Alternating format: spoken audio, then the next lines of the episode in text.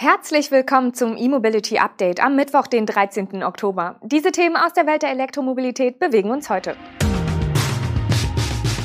Bundesfahrplan E-Taxi, Opel Combo E-Cargo bestellbar, Kawasaki ab 2035 fast nur noch elektrisch, Ionity macht Plug-and-Charge im gesamten Netz verfügbar und Schindler Flotte 200 Skoda Enyaq iV ein. Der Bundesverband Taxi und Mietwagen hat einen Bundesfahrplan E-Taxi vorgelegt, um die Elektrifizierung des Taxigewerbes voranzutreiben. Bis 2030 sollen 80 Prozent der Fahrzeugflotte emissionsfrei fahren. Das Einsparpotenzial an CO2 beziffert der BVTM mit 675.000 Tonnen pro Jahr. Auf acht Seiten beschreibt der Bundesverband, wie der Umstieg der Branche auf emissionsfreie Antriebe gelingen kann.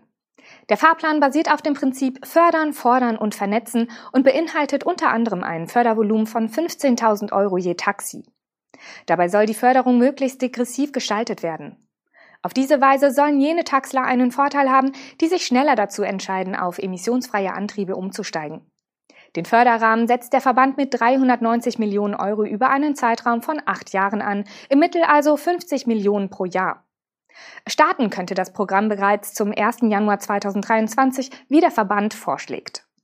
Profitieren sollen ausschließlich lokal emissionsfreie Fahrzeuge mit Batterie oder Brennstoffzelle, die als Taxi eingesetzt werden oder als Mietwagen mit Fahrer systemrelevante Funktionen im ländlichen Raum übernehmen. Plug-in-Hybride sollen keine Förderung erhalten. Wenn Elektrifizierung der Taxiflotte, dann richtig, so der BVTM. Mehr als 40.000 Fahrzeuge könnten auf diese Weise bis zum Ende des Jahrzehnts Teil der Verkehrswende werden. Die Ladeinfrastruktur soll möglichst mitgedacht werden. Auch wünscht sich der Verband aus Erkennungsgründen die Einführung eines Schildes mit der Aufschrift E-Taxi. Der Opel Combo E-Cargo ist in Deutschland ab sofort zum Einstiegspreis von 29.700 Euro netto bestellbar. Der rein elektrische Hochdachvan sortiert sich eine Stufe unter dem E-Kleintransporter Vivaro E ein, bevor später im Jahr der große Movano E vorgestellt werden soll. Unter den weitgehend baugleichen Stellantis-Schwesternmodellen von Opel, Peugeot und Citroën ist der Combo E-Cargo der erste, der nun bestellbar ist. Zur Erinnerung, alle drei sind als Cargo- und Pkw-Variante zu haben. Unter Berücksichtigung des Umweltbonus werden für den Opel Combo E-Cargo mindestens 20.700 Euro fällig. Die technischen Daten sind bei allen Cargo-Modellen so gut wie identisch, deshalb nur in aller Kürze. An Bord ist der bekannte Antrieb mit 100 kW Motor und 50 Kilowattstunden Akku.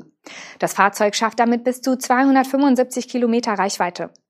Die Höchstgeschwindigkeit liegt bei 135 kmh und das Rekuperationssystem des Opel Transporters verfügt über zwei wählbare Bremsstufen. An einer DC-Ladesäule mit 100 kW oder mehr ist der Akku in 30 Minuten zu 80 Prozent geladen. In Deutschland wird der Combo E-Cargo zudem ab Werk mit einem dreiphasigen 11 kW AC-Lader ausgeliefert. Die Ladezeit beträgt dann fünf Stunden. Der Combo E-Cargo ist außerdem in zwei Längen erhältlich.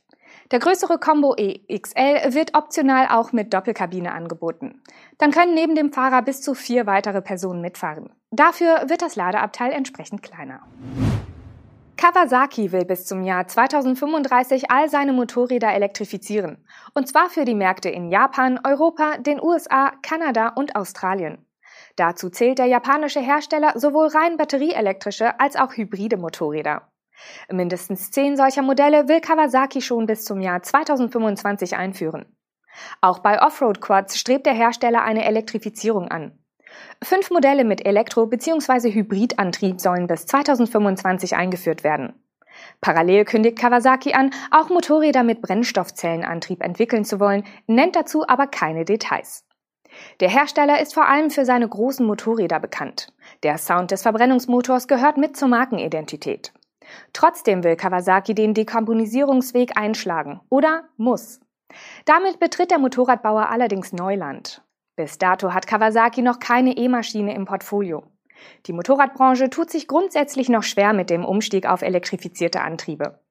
2019 hatte Kawasaki immerhin die Entwicklung eines Elektromotorrads namens EV Endeavour bestätigt und die Öffentlichkeit 2020 mit einigen spärlichen Eckpunkten und Videos angefüttert.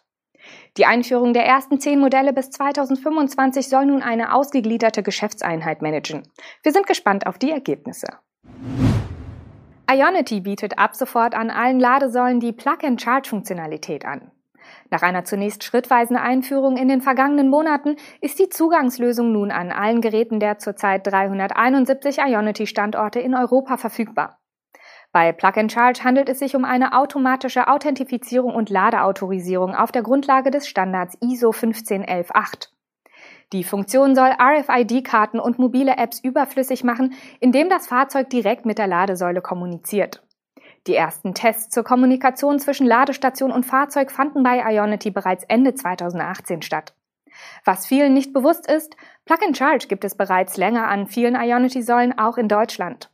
Seit Anfang 2021 wurde die Funktion in vielen weiteren Ländern in Europa etabliert. Warum das nur die wenigsten mitbekommen haben, liegt daran, dass mit dem Porsche Taycan nur ein Fahrzeugmodell Plug and Charge überhaupt unterstützt. Seit kurzem sind mit dem Ford Mach-E und dem Mercedes EQS zwei weitere kompatible Stromer auf dem Markt. Zwei der drei glänzen allerdings eher als Oberklasse und weniger als Volumenautos. Weitere Modelle sind jedoch angekündigt. Für Ionity-Nutzer mit Plug-and-Charge-fähigen Fahrzeugen gestaltet sich der Ladevorgang nun wie folgt. Sobald das Ladekabel im Fahrzeug steckt, wird das Auto an der Ladestation automatisch identifiziert und zum Laden autorisiert. Dafür werden Ladestromverträge direkt aus dem Fahrzeug ausgelesen und durch digitale Zertifikate geschützt. Der Ladevorgang startet erst nach erfolgreicher Authentifizierung, aber ohne weiteres Zutun des Fahrers. Die Abrechnung erfolgt ebenfalls automatisiert. Alle notwendigen Informationen sind im Bordsystem des Fahrzeugs hinterlegt. Der Aufzug- und Fahrtreppenspezialist Schindler beschafft 200 Skoda Enyaq iV für seinen Fuhrpark.